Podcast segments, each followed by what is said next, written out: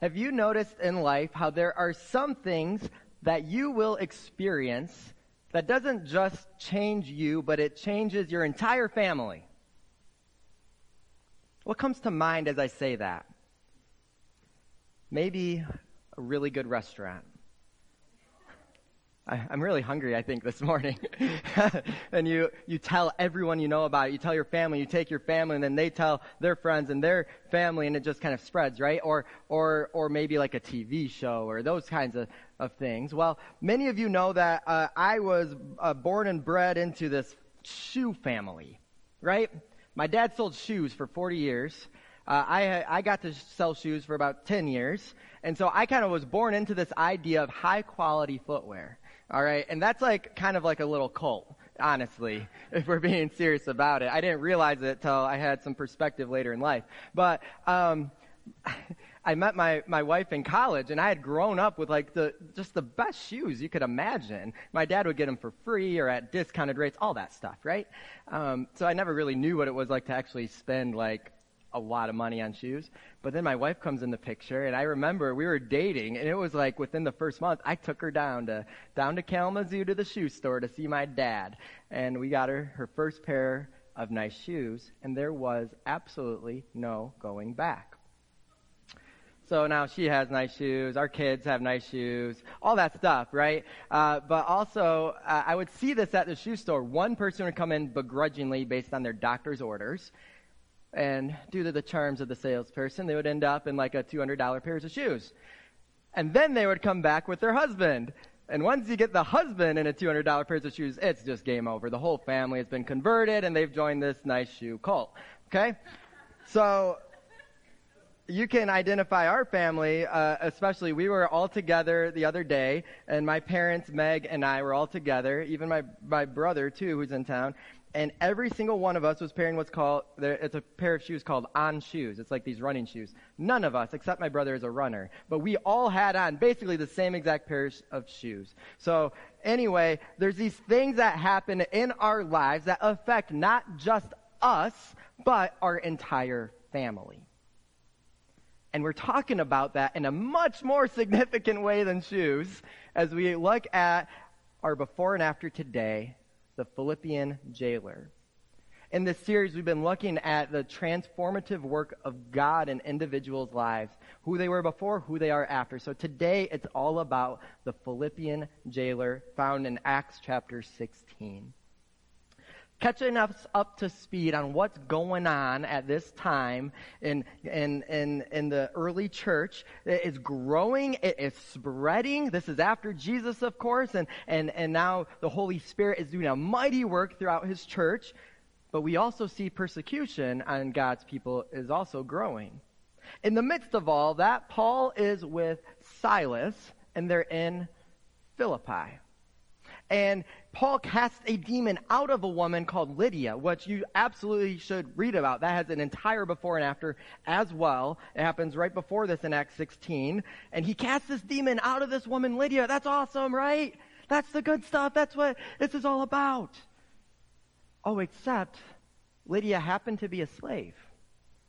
And her owners were taking complete advantage of her, longing for the demon to stay within her because they were using her as a fortune teller predicting the future. And now that the demon was gone, their means of wealth is also gone. And so they are furious. Says a lot about them, doesn't it? So they capture Paul and Silas. They drag them in front of the authorities. It's the magistrates there at Philippi and they say to them, These Jewish men are throwing our city into an uproar. How dare you cast that demon out of that woman?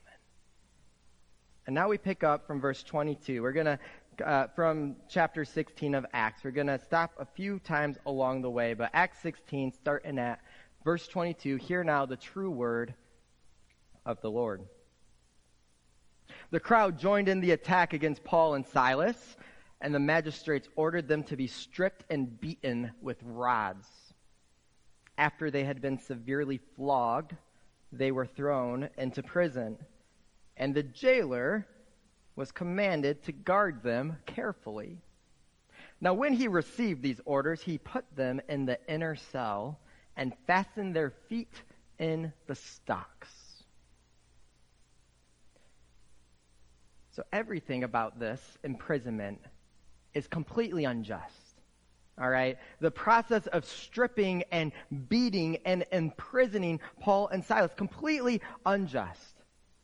First off, they're they're beaten, they're flogged, which is very serious.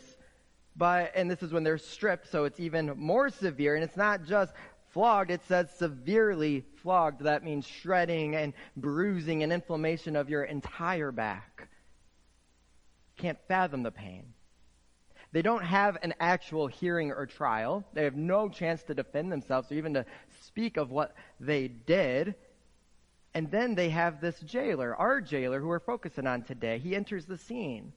And he has the command from the magistrates guard them carefully. Now, the jailer takes his job very seriously he throws them in the inner cell. The inner cell was the most secure part of the prison, and it was very dark and gloomy. Okay, it's kind of like uh, almost like solitary confinement in a way, right? It's you're in the box, you're dark, it's dark, you can't see anything else, and it's the most secure place. Not only that, but they're also put in stocks. Now, stocks were reserved for people either criminals of low status or for criminals that were considered highly dangerous. Paul and Silas would be neither, and yet that's where they put them. And stocks were not just a mean of further security, it was, but it was also a meant for punishment, humiliation, and torture. Now, if you first read stocks and you picture, like, again, the Wild West, right? Like the, the head and the hands, like you can pose for a picture at Cedar Point stocks thing. It wasn't that way, uh, this way anyway. Uh, you would sit on the ground and they would put your ankles in stocks between two pieces of wood, thick pieces of wood, chained in that way. And they had different holes at different uh, lengths apart from each other to increase the discomfort and the pain. Now, when you have young kids, you realize how hard it is to sit on the ground again, okay? And to sit on the ground for any length of time is very uncomfortable. It's hard to find comfort when your feet are strapped in place in a secure place, sometimes even your hands strapped in place. It's highly uncomfortable. It's very painful. And that's how Paul and Silas were treated.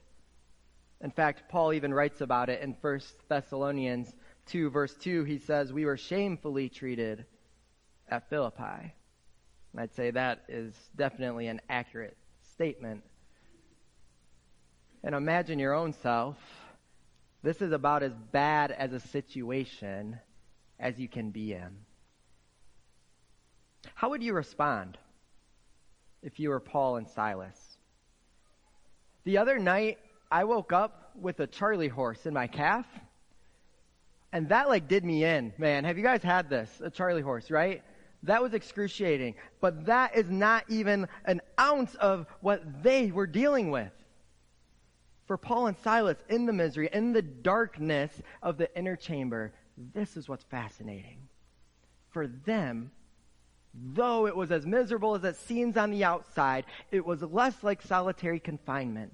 And the darkness of that place was more like the Holy of Holies, for in that place was also the presence of God and look at how they respond.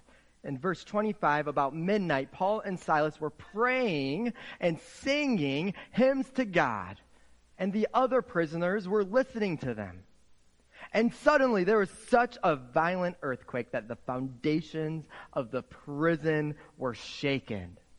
At once, all the prison doors flew open, and everyone's chains came loose.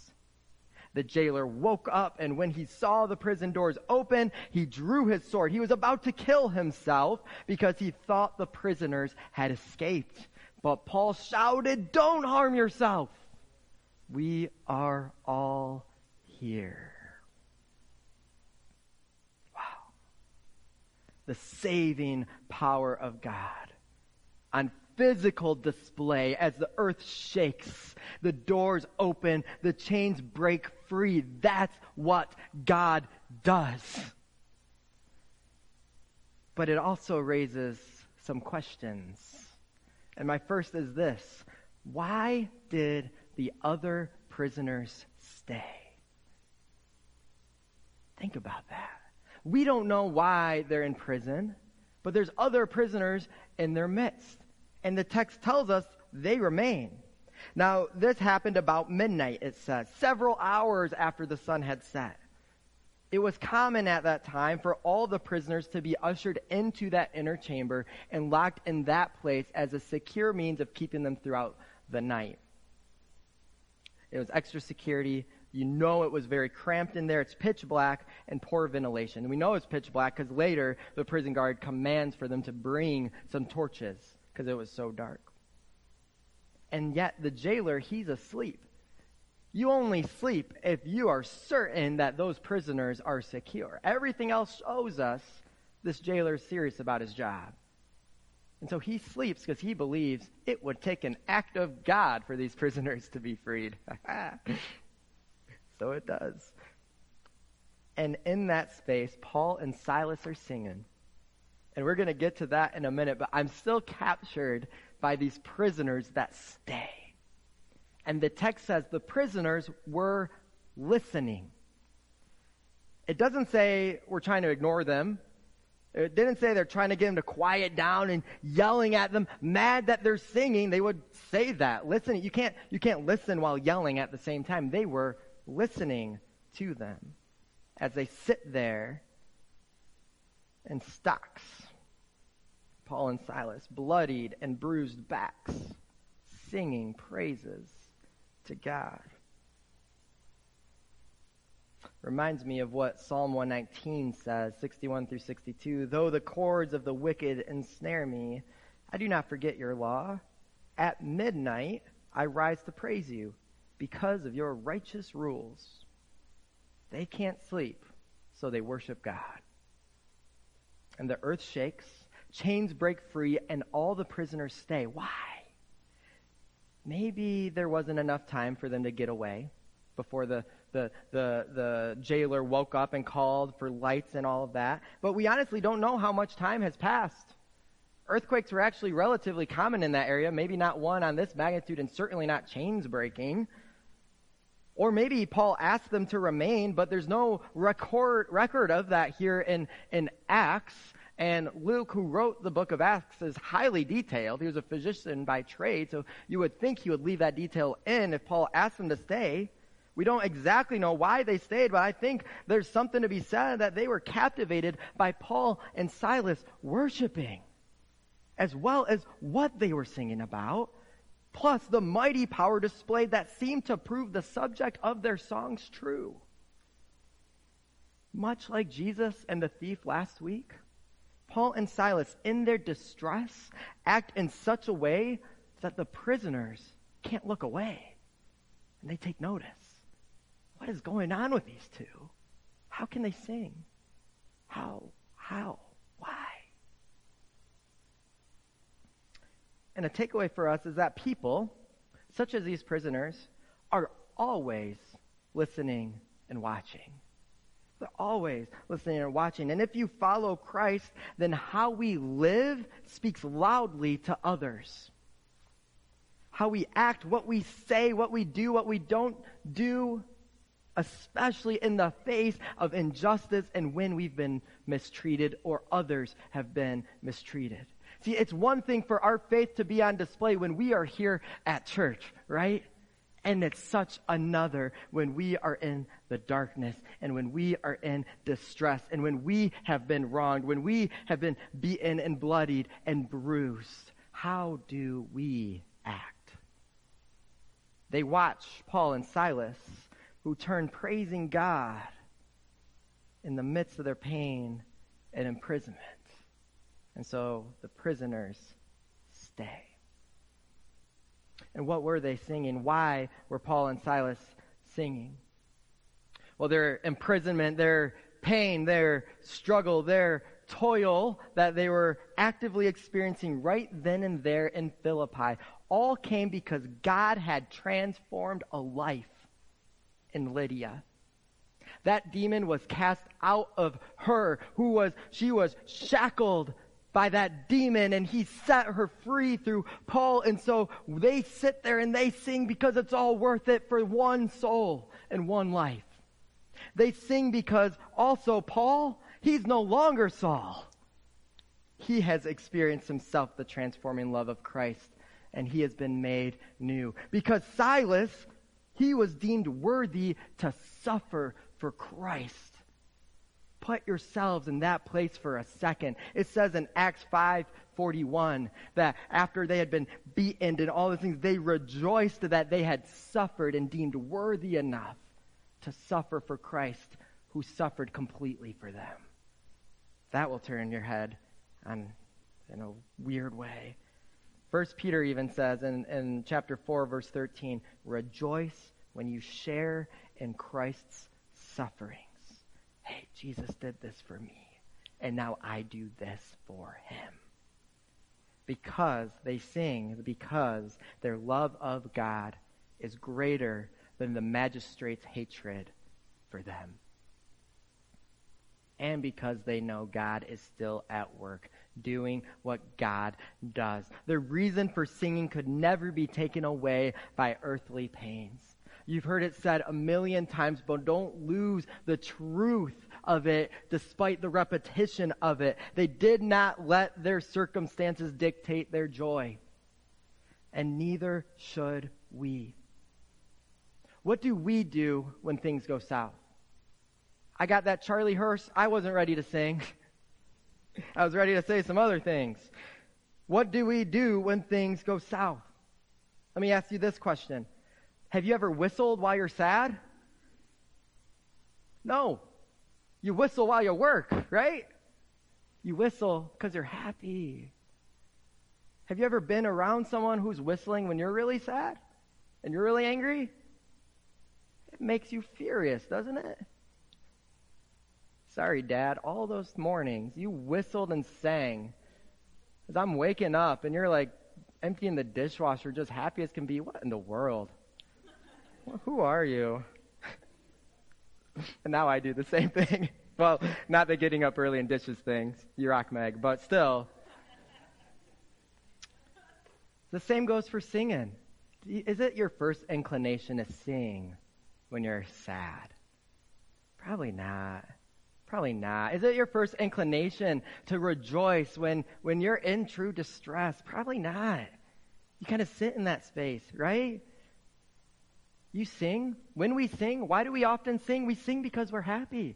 We sing because we have joy. I sing because I'm happy. I sing because I'm free. There you go. Mm. They sing, for though they are chained, they are free. Indeed, they are more free right here and now in stocks, in chains, beaten, bloodied, bruised in the darkness than the jailer who stands watch over them and the prisoners get a glimpse of it. And so when their chains are removed, it represents the freedom of Christ that they have witnessed in Paul and Silas and they are longing for for themselves. And the doors are wide open and they remain. Paul and Silas singing while chained not just shows us we have a joy that surpasses all all circumstance. But living for Jesus means we have the opportunity to live differently. We go at a different speed because we have the love of Jesus propelling our steps. We have the opportunity for people to see Christ in us as we live as a living testimony throughout our days. Where it just is a little bit different uh, maybe not necessarily weird, but definitely peculiar to those who do not yet know Jesus. And they see something in us that causes them to stop and say, that door's open, but I need to sit and see what's going on here for a minute longer. Are we living our lives as a living testimony? Can people tell looking at us, witnessing us, observing us, hearing us, that there's an inner love, an inner joy, an inner peace at our foundation simply by how we live. the jailer did not yet have such a foundation. Because he took, we know he took his job seriously, but he wakes up and he thinks the worst possible thing to happen had happened. The one thing he was charged to do, to guard them carefully, he believed he had failed at. That all the prisoners were gone. So he becomes overcome with despair and fear. Because his foundation was that. It wasn't Christ. It was customary at that time now, you see, for a jailer, that if they allowed a prisoner to escape, he would have to then serve the punishment reserved for that prisoner's crimes.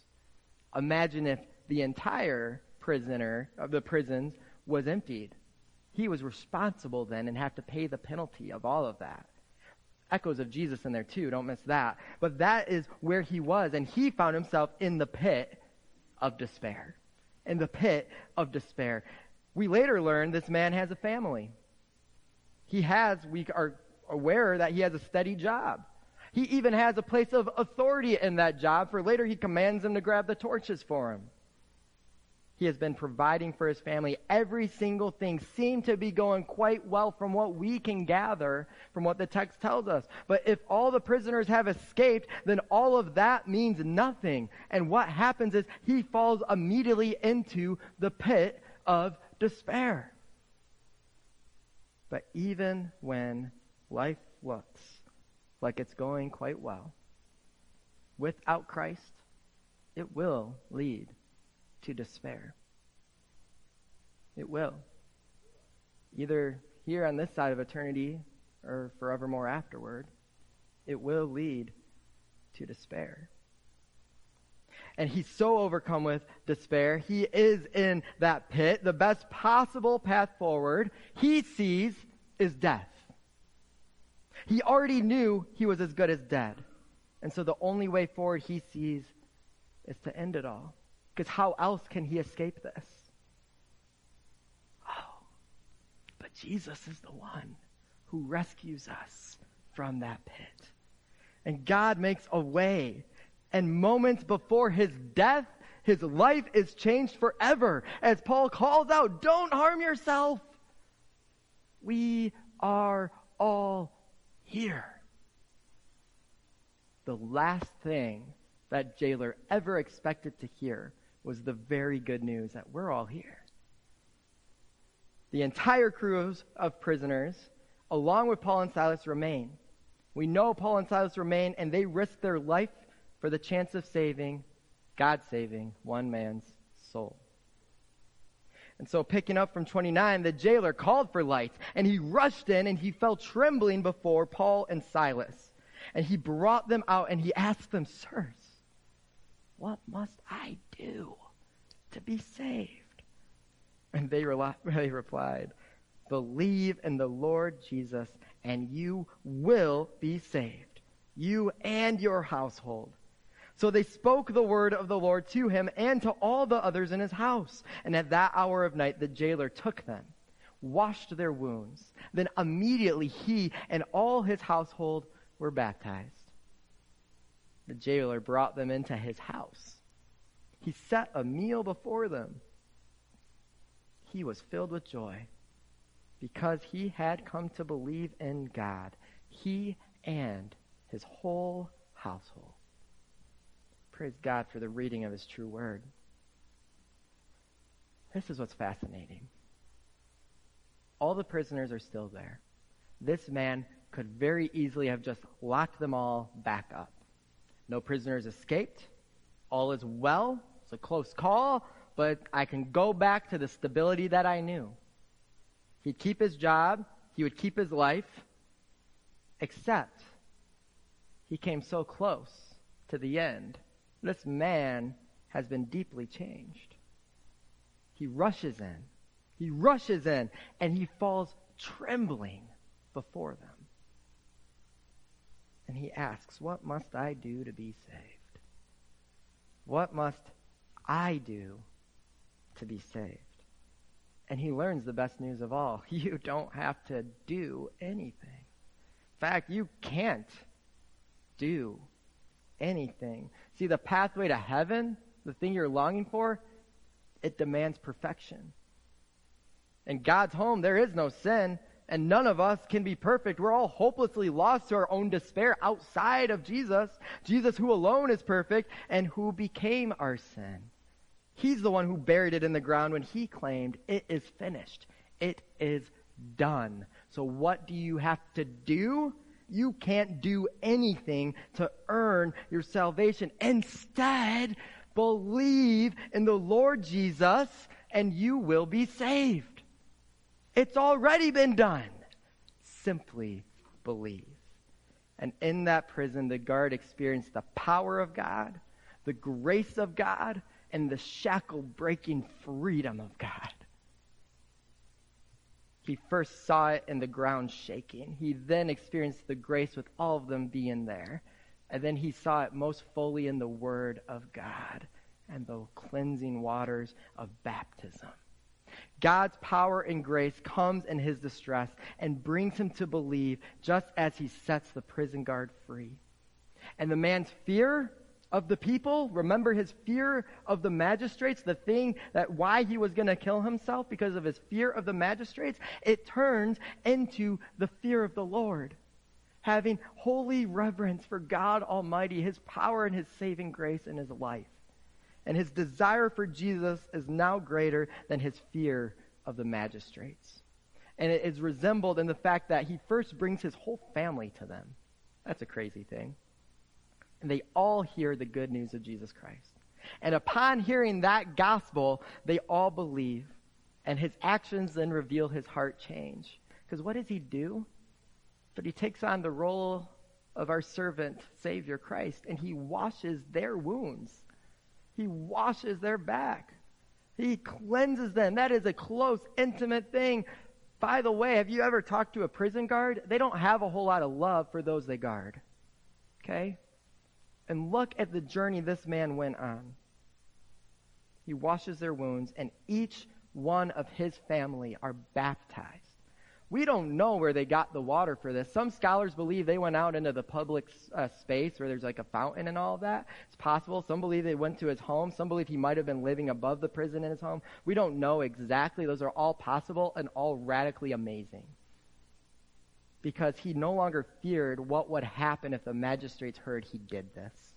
He did what he believed was right to care for these people. And he invites them into his home. He feeds them it's clear he's been changed. It is clear he has been changed as only God can change a person. He answers now to a higher authority, and that authority, God, demands a response. And so the jailer and his whole family are filled with joy as they rejoice because they believe in God. To rejoice is to have the joy of our salvation pour out they rejoice because it is their salvation, the joy of their salvation pouring out. Paul and Silas were rejoicing because it was the joy of their salvation pouring out. We gather together and we sing praises to God as our act of our salvation, the joy of our salvation pouring out. So, how between Sundays is the joy of your salvation pouring out so that others might catch it and experience it and receive it? That's what it is to be a living testimony. That's what it is to live our lives in a way that are different. Our testimonies, not just our words, but also our way through this life. Paul and Silas were simply being faithful to what God called them to. And God went to work, and the jailer and his entire family found Jesus Christ. See, your faithfulness will bless others. In fact, your greatest gift to your family, to your coworkers, to all those you, in your heart you long to speak Jesus to, your greatest gift to them is living wholly and completely for Jesus. As you put your faith in God, He takes that faith and He multiplies it. First, here we see the prison doors are open. We see the prisoners are set free. And then the jailer is saved. And not just the jailer, but his whole family. An entire community of faith simply because Paul and Silas were faithful in the midst of their suffering. And what else do we know as we wrap this up? Lydia the one to read about earlier in this chapter, she's the first recorded convert in Philippi. The next is the jailer and his household, and presumably all the other prisoners. And what do we see? But they are the very beginning of the church in Philippi. The church that you can read a letter that Paul wrote to in his letter to the Philippians, called Philippians. And it shows that Paul had a substantial relationship with them throughout the rest of his life. In fact, within that, he writes to them when he's again imprisoned, and he writes, Rejoice in your suffering. He writes, Be joyful in all your circumstances. And imagine the jailer being on the receiving end of that reminder from his friend Paul. Powerful. The loving grace of God pours out to all who call upon him to bring them into everlasting life. So, how are you feeling called to respond today? Maybe it's to rejoice in your own suffering. You're in a suffering season, and yet you need to choose and find, with God's help and God's people, to remember your joy that is your foundation. Or maybe it's to refocus your faithfulness to the one who has always been faithful.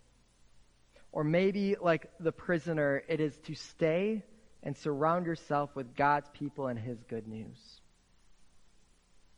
Maybe it's simply to believe for the first time or to believe again that God makes a way. When you are bloodied, when you're bruised, God makes a way. In the face of injustice, God makes a way. When you are surrounded by darkness, God makes a way. When you are beaten down and distressed, God makes a way. When you think your life is over, God makes a way. You think your life is over, God makes a way. He went to the grave and he rose victorious, bringing all of us from death to life. He makes a way. You have no idea what God is cooking up behind the scenes in your life right now.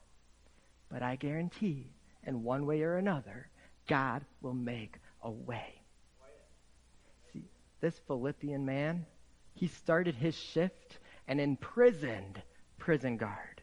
And he ended it a free and saved child of the one true king. So may all of us be a living testimony, trusting that God is at work even now in our lives and the lives of all we encounter as He continues to pave the way from death to life. Because our God always makes a way. In the name of the Father, Son, and Holy Spirit. Amen. Will you pray with me? Lord God, we thank you for your saving power and grace and your might as we read about this most amazing account in the book of Acts. But God, we know that's not a one time event. That's simply what you do. And sometimes you cause the earth to tremble. Sometimes you cause the whisper of a friend. But no matter how you cause it, you are always at work drawing your people ever closer to you if only our hearts are willing. So, Lord, we here right now lay ourselves before you again. We offer ourselves to you completely again, asking you to make a way in our lives, to have your way in our lives. For you are the way to life. You are the reason we live. You are the reason we exist. And you have work for us to accomplish in Jesus' name. So soften our hearts, God.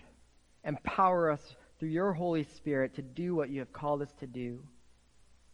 As you draw us and others ever closer to you as we live, trusting that you are at work even now. We thank you, Lord, and we love you. We pray this all in the power of Jesus' name. Amen. Stand, let's sing.